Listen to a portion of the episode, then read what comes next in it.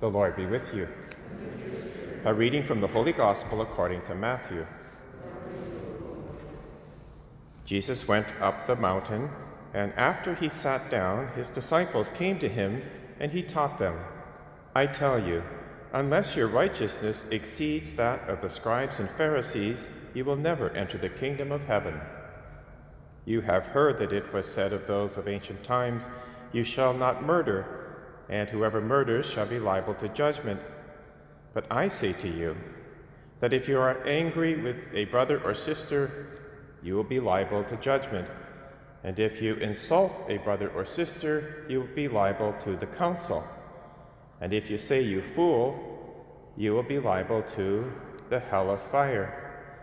So when you are offering your gift at the altar, if you remember that your brother or sister has something against you, Leave your gift there before the altar and go.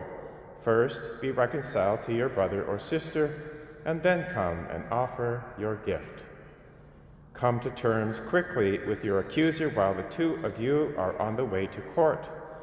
Or your accuser may hand you over to the judge, and the judge to the guard, and you will be thrown into prison. Truly, I tell you, you will never get out until you have paid the last penny. The Gospel of the Lord.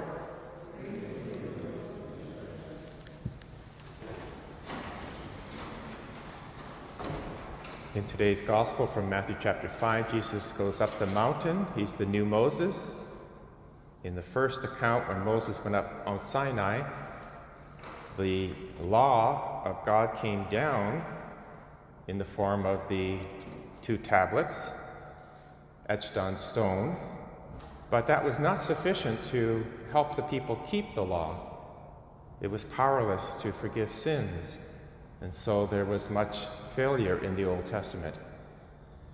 Jesus now has come to bring a new covenant, and that covenant will be a change of heart. And that's the whole Sermon on the Mount. We have the beginning of it in today's Gospel. That's why Jesus says, You have heard that you shall not murder, and whoever murders shall be liable to judgment. But I say to you, and then he goes right into the heart, not the externals. Keeping the externals are important, of course. In the Old Testament, Israel had a function, they were a prophetic witness, so that their life was different from the pagans. If they kept the law, they would not go into idolatry, and that would be a sign.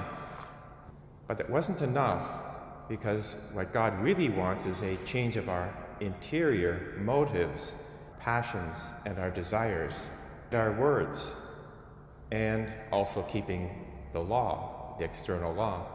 So it's a both and. But Jesus says, if you are angry with a brother or sister, you will be liable to judgment. And if you insult a brother or sister, you will be liable to the council.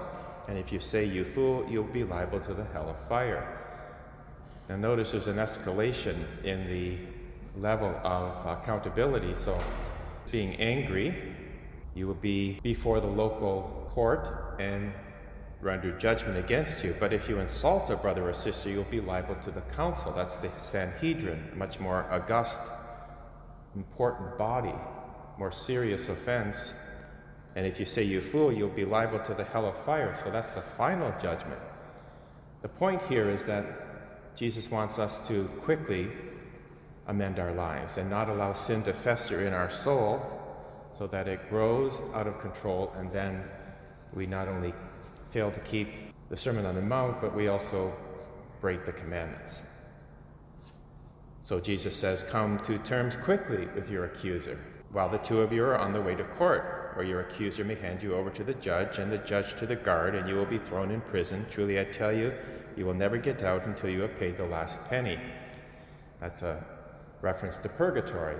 So even in purgatory, God desires the same thing transformation of our heart. And if we don't do it now, then we have the opportunity to rectify that in purgatory so long as we haven't completely separated ourselves from God through mortal sin.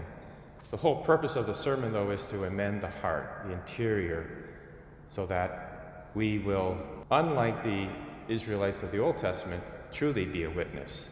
to the culture and the world because we keep the commandments, but also our hearts have been changed. And people know because when they come in contact with us, they see something that is attractive words of kindness, motives of purity, always trying to do for others, not taking revenge. All of that is from the interior heart. That's truly what Jesus has come to give us and the Holy Spirit.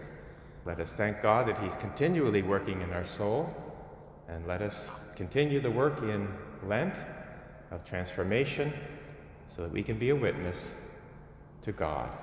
Let us pray.